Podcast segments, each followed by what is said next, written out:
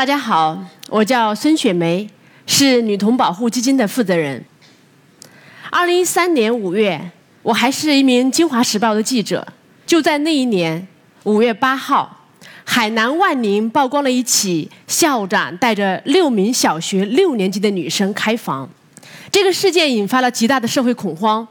我的媒体同行顶着压力曝光了出来，在我们的记者群里，这一起案件引发了巨大的。愤怒、无助、悲哀和声讨，而我们没想到的是，在接下来的二十天里，一共曝光了八起性侵女童的案件。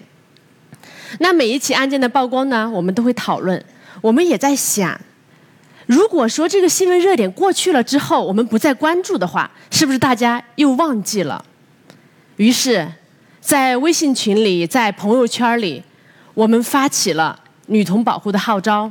希望能够发起女童保护公益项目。很快，我们得到了很多记者，尤其是女记者的响应。六月一号这一天，儿童节，我们在微博发起了第一条倡议，女童保护项目正式成立了。成立之后做什么呢？就在那年过了一个多月之后，七月九号，我们就召开了第一次的会议。当然，第一次的会议呢，只有十一个人参与，主要是女记者，也有个别的男记者。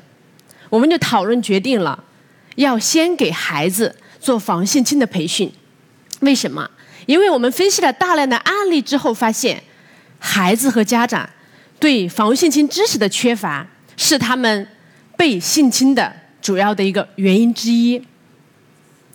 那做培训拿什么去教孩子呢？于是，我们这些女记者呀，又开始分头的去搜集国内外的儿童防性侵的一些经验教训。我们也邀请了一些性教育专家、法学专家来对我们进行培训。起草了初步的防性侵的教案之后呢，在二零一三年的九月四号，我们就开启了在云南漾濞少数民族自治县的一次试讲。大家可以看到这个照片是我啊，当时比现在还要年轻很多。那在云南呢，我们一共讲了三堂课，这是第一次的课。大家看到这手里拿的一个宣传的折页，是关于防性侵的。当然，这一次的讲课呢，我们也发现了一些问题，因为是第一次试讲。在讲到最后的时候，我们同行的一个男记者他说：“哎，我也加入一下，我不是演坏叔叔啊，我要来告诉他们。”我所采访过的性侵儿童的案例，于是他上台给在座的孩子们就讲，他曾经采访过学校里的宿管老师，在晚上孩子们睡着的时候去性侵了孩子的故事。就在他讲的时候，台下的孩子们就特别的惊恐。当时我觉得好像似乎有一点不对。而第二天，我们又在第二个班级去上课的时候，又有一个细节，特别特别的触动到我。我和另外一个女记者叫汤瑜，我们在上面讲课的时候，突然下面有一个女孩子就在哭，我内心特别特别的紧张。我是心想，哦，这个孩子是不是遭遇性侵了？他到底经历了什么？然后一下课的时候，就赶紧去把他拉到一边，就开始问他，我说。小朋友是什么样的情况？怎么了？然后这个孩子两眼泪汪汪的跟我说：“他说老师，你一直在跟我们讲，如果遇到有人要碰我们的隐私部位，要及时的跟爸爸妈妈讲；如果有人要约我们出去玩，及时的跟爸爸妈妈讲。可是我的爸爸妈妈在外面打工，我都一年没有见过了，我跟谁讲啊？那一瞬间。”我也是眼泪都出来了，一方面是对孩子的不忍心，另外一方面内心非常的自责，因为我们教案里的不严谨，给孩子带来了情感上的伤害，所以就在那一天，我们就决定团队要对我们的教案进行大修，包括在教案里面对小一点的孩子不直接讲性侵的案例，避免造成恐怖教育。也包括把爸爸妈妈改成爸爸妈妈、爷爷奶奶、外公外婆等你信任的或者照顾你的其他大人，这样的细节非常非常的多。直到二零一三年的十二月，半年多的时间，我们第一个版本的儿童防御性侵教案才基本上成型下来了。那教案里都讲什么呢？其实啊，都是再简单不过的常识。我摘取了我们教案里面的几页片段，来简单的介绍啊。第一个部分我们会讲认识我们的身体，核心就是告诉孩子们，身体有不同的部位，都是身体正常的一个部分。那背心和短裤遮盖的地方呢，属于身体的隐私部位，是不能够随便给人看，也不能随便给人碰的。第二个部分是教孩子怎么样分辨和防范性侵害，当然有好几种，其中会提醒孩子。比如说，有人使劲的去抱你、摸你，试试图要去亲吻你，或者还要去碰你的隐私部位，那你要想一想，他有什么样的想法？为什么要去教他们怎么样去分辨和防范？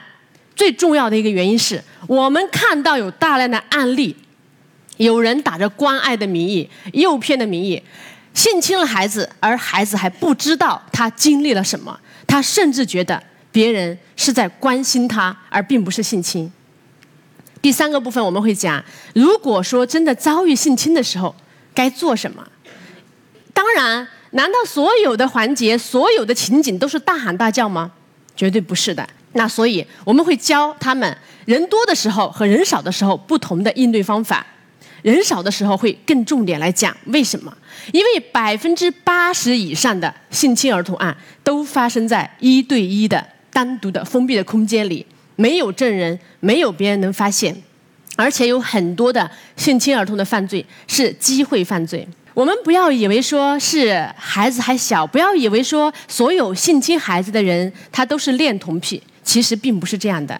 有些人是恰好他有机会接触到孩子，而他又认为这个犯罪成本很低，所以要避免这样的机会犯罪。那最后一个部分呢，我们是讲。如果真的遭遇性侵了，该做什么？那这个部分呢？我们非常核心的是要告诉孩子，即便遭遇了性侵，这不是你的错，是坏人犯了错，他应该受到惩罚。同时会告诉他们不要害怕，尽快的告诉大人，尽快报警，不要马上洗澡，要保留证据。在需要的情况下呢，还要在大人的带领下。去医院里做检查，还有就是寻求外界，包括律师啊、心理咨询师啊、媒体啊这些的帮助，告诉孩子，即便遭遇了性侵，你跟以前一样，依然是父母、大人、老师爱的孩子。大家有没有发现，所有的这个课程从头到尾，我们也没有什么敏感的字眼啊，真的是很简单的常识，对不对？但以往就是没有人教，并且。因为涉及到“性”这个字，有时候还会遭遇到一些阻碍。就像我们刚刚走到云南去上课的时候，有一个学校的校长，他在听说我们要讲防性侵之后啊，脸上就皱眉头，然后讲着讲着，在中途就出去了。他也没向我们反馈，但后来在接受媒体采访的时候呢，他就说：“这个教性防性侵会不会把孩子给教坏了？”刚才大家视频里也看到了，我们的讲师去给一线的孩子授课的时候，也遇到过这样的质疑。家长啊，老师啊，就从头到尾就扒在那窗户上，就巴巴的看着你，就生怕你把孩子给教坏了，就生怕你说一个他们认为是敏感的词。也正因为不管我们讲的是不是常识，但是有那么多人，他就认为你们讲的就是敏感的东西，所以。我们对讲师的要求非常严格，因为如果你讲的不好，你讲的有误区，很可能你的课就开展不下去，也有可能你这个课会给孩子和家长带来一些误区。所以从二零一五年开始啊，我们对讲师进行严格的考核。今天在场的也有我们的讲师，应该是有经过千锤百炼成为我们讲师的。大家可以看到这样的一个考核表。我们把女童保护儿童防性侵的教案是拆分成六十一个要点，百分制，要脱稿试讲，九十分以上合格。那这些要点呢？每一个有零点五分的，有一分的，有两分的，有三分的。比如，如果说有一句话叫我们身边绝大多数人都是好人。这句话是为了避免冷漠教育的。如果这句话你漏掉讲了，很可能被扣掉三分。还有一种情况，我们同时也会告诉孩子说，有一些场景确实不能跟陌生人说话，但是所有的陌生人问路都不都不能回答吗？也不是。我们应该知道啊，这个社会已经够冷漠了。如果我们今天所有的人告诉所有的小孩子不许和陌生人说话，那可以想象未来我们的社会会有多么的冷漠。我们会告诉孩子分不同的场景，告诉他应该是小步的跑开，还是他可以判断简单的给对方指路。那这些都是我们教案当中的细节。还有，我们不会单纯的只讲是坏叔叔，因为伤害孩子的不仅有叔叔，他也有阿姨，他也有爷爷奶奶，甚至还有未成年人跟他同龄的人。所以我们一直严格的考核。考核通过的之后，讲师会拿到我们的讲师资格证，每一年还会按比例去抽查。如果讲师考核通过之后，一年没有上够足够的课，讲师资格失效。在这样严格严苛的情况下，我们还很高兴的看到，全国到今年的六月份，有超过一万名的志愿者讲师累计通过我们的考核。当然有一些失效了，现在依然在全国的三十一个省份活跃的，大概有五千名左右。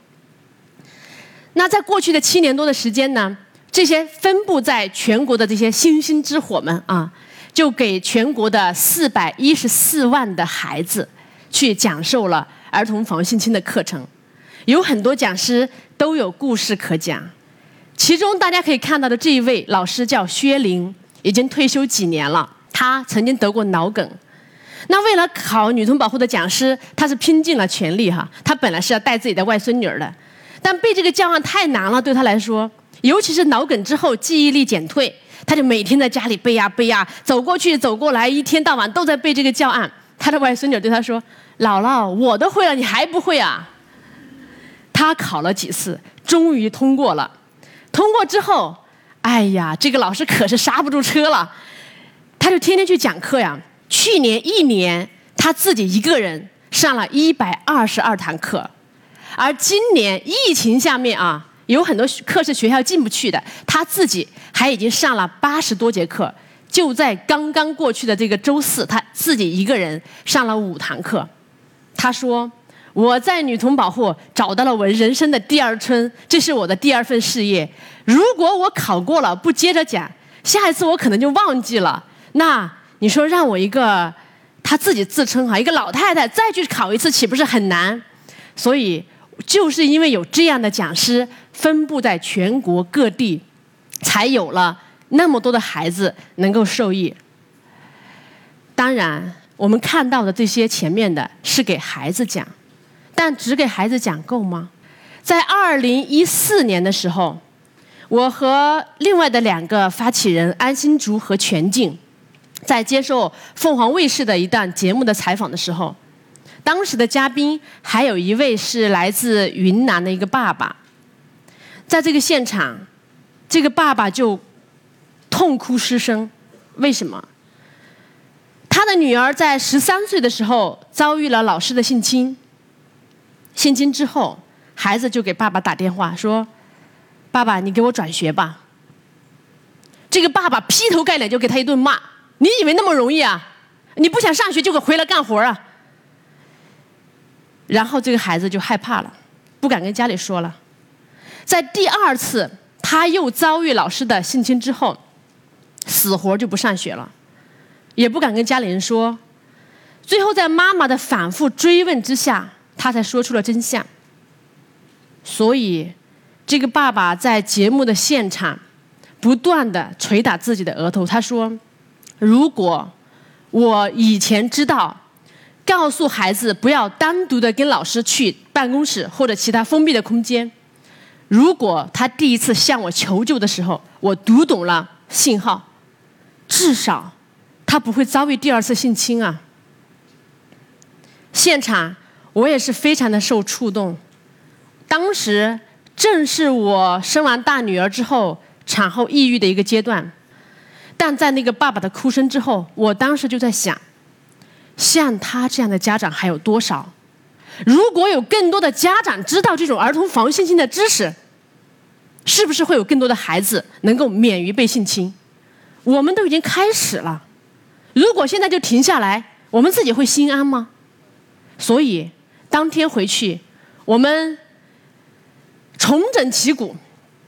当天我就告诉团队的说，这个事儿我们是不会停下来的。如果停下来，我们自己内心都会不安。于是我们开始研发家长版的教案，在二零一六年的三月二号，我们推出了针对家长的防性侵教案。在家长版的教案里面，我们会告诉他们关于儿童防性侵的常见误区，怎么样教孩子保护自己。包括什么阶段该告诉孩子身体的性器官的科学的名称？什么阶段该注意人和人之间交往的界限？也会告诉家长，孩子的哪些异常行为可能是他们已经遭遇性侵了，是值得警惕的。如果发现孩子遭遇了性侵了怎么办？也还有一些法律和女童保护的一些倡导。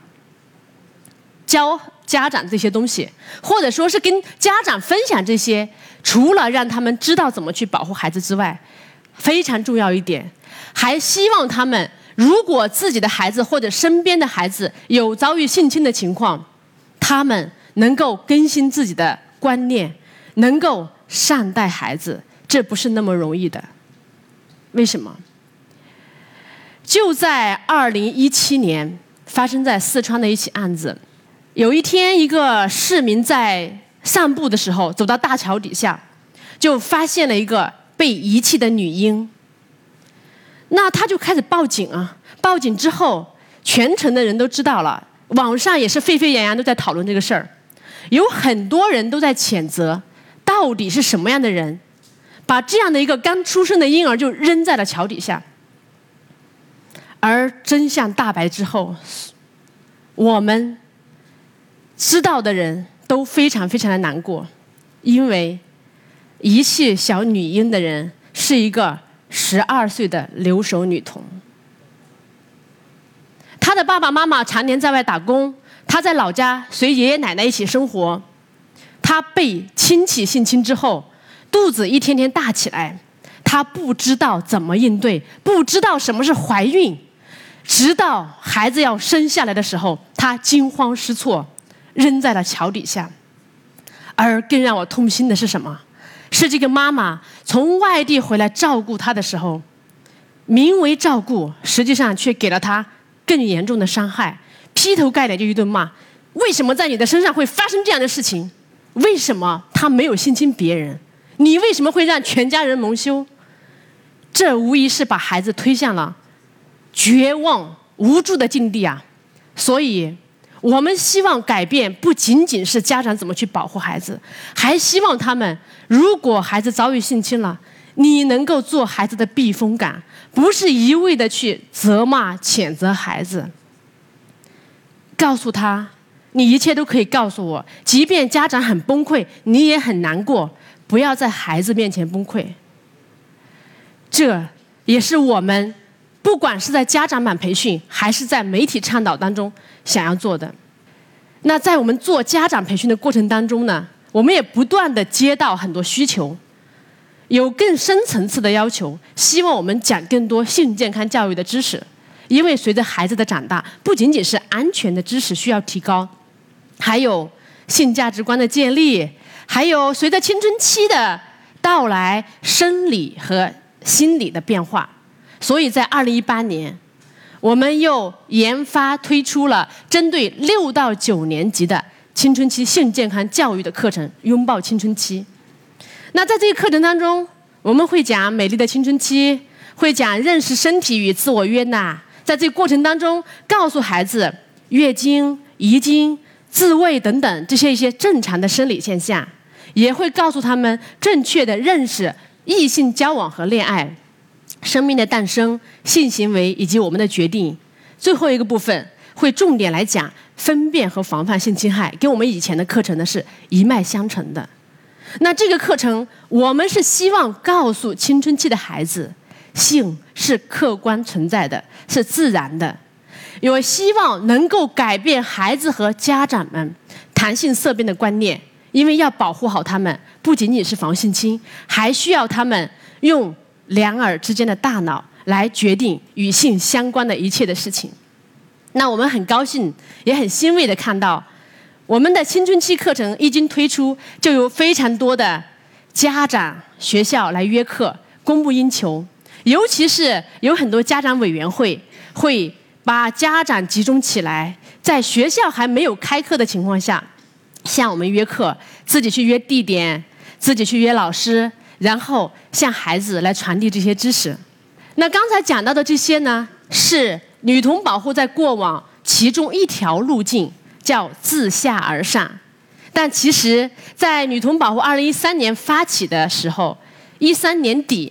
我们就决定了自下而上和自上而下相结合的两条路径，共同来推进儿童防性侵机制的建设。大家也知道，我的另外一个身份是媒体人，现在依然在凤凰网任副总编辑。那我们团队的有很多核心的工作人员也依然还在媒体。从二零一四年三月二号开始呢，我们就每年在全国两会之前。就召开女童保护的两会代表委员座谈会，邀请人大代表、政协委员、儿童保护的专家，后来有最高法、最高检、全国妇联、国务院妇儿工委办等等这些部门共同来参与。那通过这个会议，我们向两会上去发声，就提出很多政策倡导，比如禁止有性侵儿童前科者从事与儿童接触的职业。为什么要禁止这个？我给大家讲一个案例。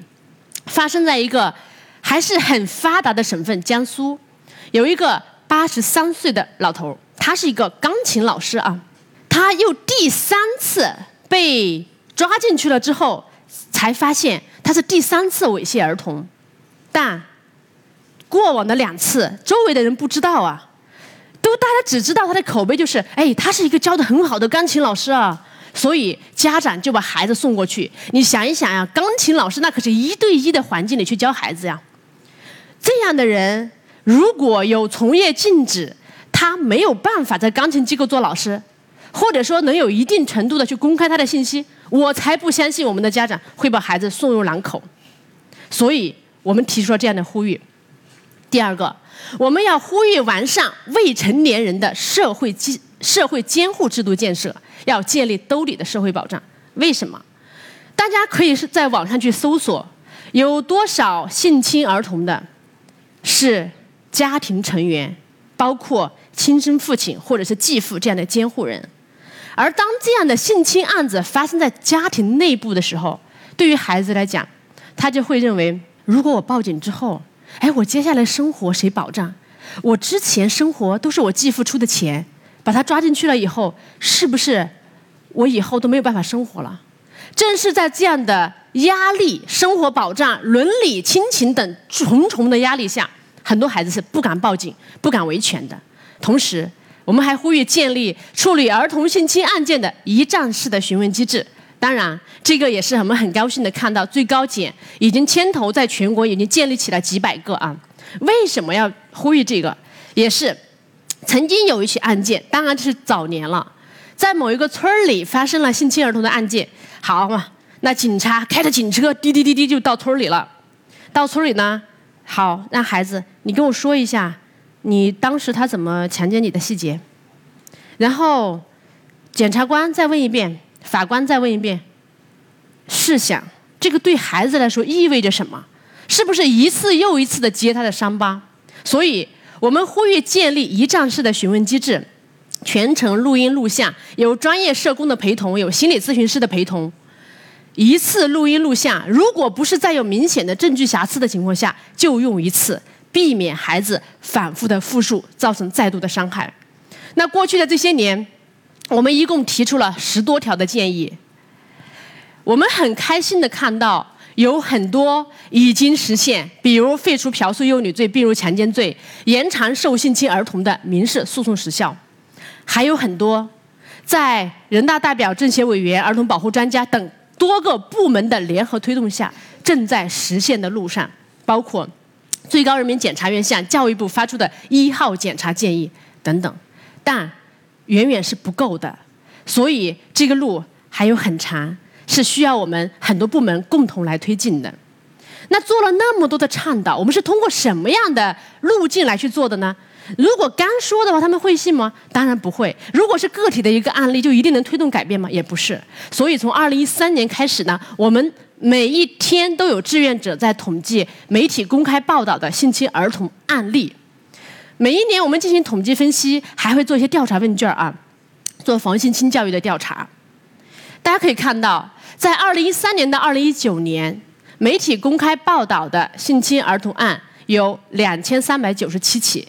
受害人超过四千一百二十五人，但被曝光的是冰山一角中的冰山一角。再来看最高人民法院公布的数据：二零一三到二零一六年，全国的法院审理结案的猥亵儿童案就有一万零七百八十二起，可以换算一下，平均每天超过六起。而这还不包含强奸罪里面的受害人是幼女的。我们又知道啊，有那么多的案件根本就不会报案，有些人会选择沉默，根本就走不到司法程序啊。有专家的预估，大概在进入司法程序之外和发生的案例之间比例大概在一比七，所以性侵案真的离我们并不遥远。那在统计的这些案例当中呢，我们可以看到百分之七十以上是熟人作案。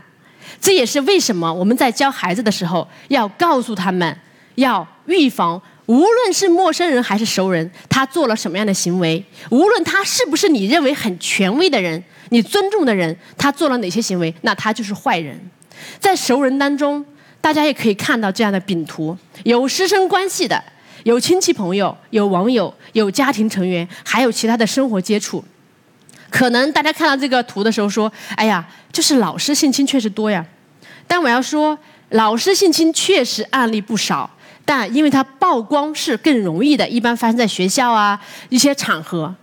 而这么多年来，我的微博私信和女童保护的微博私信收到的大量的树洞一样的倾诉，来自于亲人的性侵，包括舅舅、姑父、表哥、哥哥、爷爷。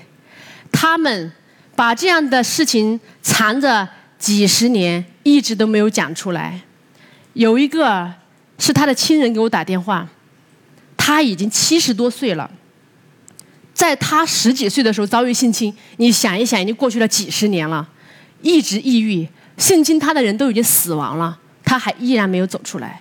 所以熟人作案是特别值得警惕。而我要觉得遗憾的是。我们在一个调研当中发现，百分之六十以上的家长选择的答案还是大多数的性侵来自陌生人。也有人说：“哎，我家是男孩，男童不会遭遇性侵。”恰恰数据表明，在我们统计的公开的案例当中，百分之十左右的受性侵的孩子是男童。所以，女童保护的课堂一直是男女同堂的，不仅男孩也要防性侵。我们本身也在教他们要尊重别人，无论是现在还是未来，不能够伤害别人。还有受害人的年龄段，有人说我孩子还小啊，但是坏人可不会嫌你的孩子小。在我们统计的数据当中，可以看到百分之五十七点四八的受害人是十四岁以下的，而公开报道的记录记载。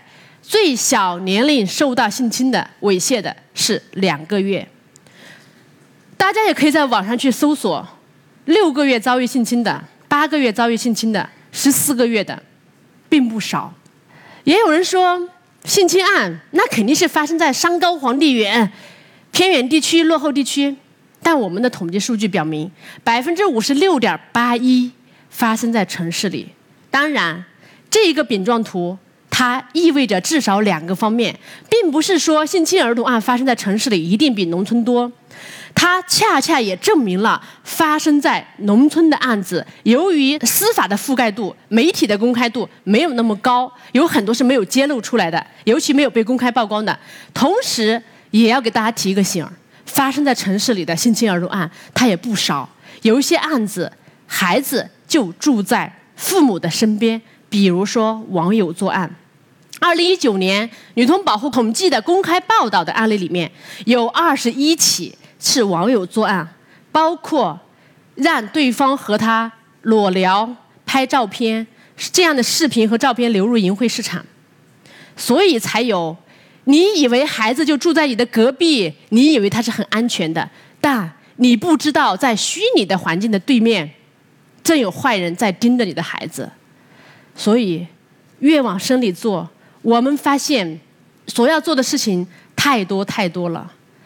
在二零一三年，我们发起女童保护的时候，我那个时候天真的以为，再过个三年五年，我们把儿童防性侵教育推动纳入九年义务的常态化教学的时候，那我们的使命就完成了。但到现在，越往深里做，我们发现问题越多，需要参与和深耕的东西更多，包括。即便你做的再好，任何一个国家，它都有可能还依然会发生儿童被性侵的案件。但儿童遭遇性侵之后的心理干预、事后的辅导是远远不够的。有时候我们想要转介出去，却发现没有足够的机构。所以，未来女童保护也会尝试去探索，培训更多的志愿者，能够在心理辅导、法律援助等。事后干预的部分去做更多的努力和工作。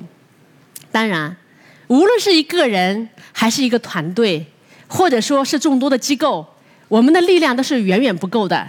所以，最后放上我们女童保护的二维码，希望你们都能够加入女童保护的队伍，不管是转发还是经过重重的考核，成为我们的志愿者讲师。希望我们大家全社会能够一起行动，谢谢大家。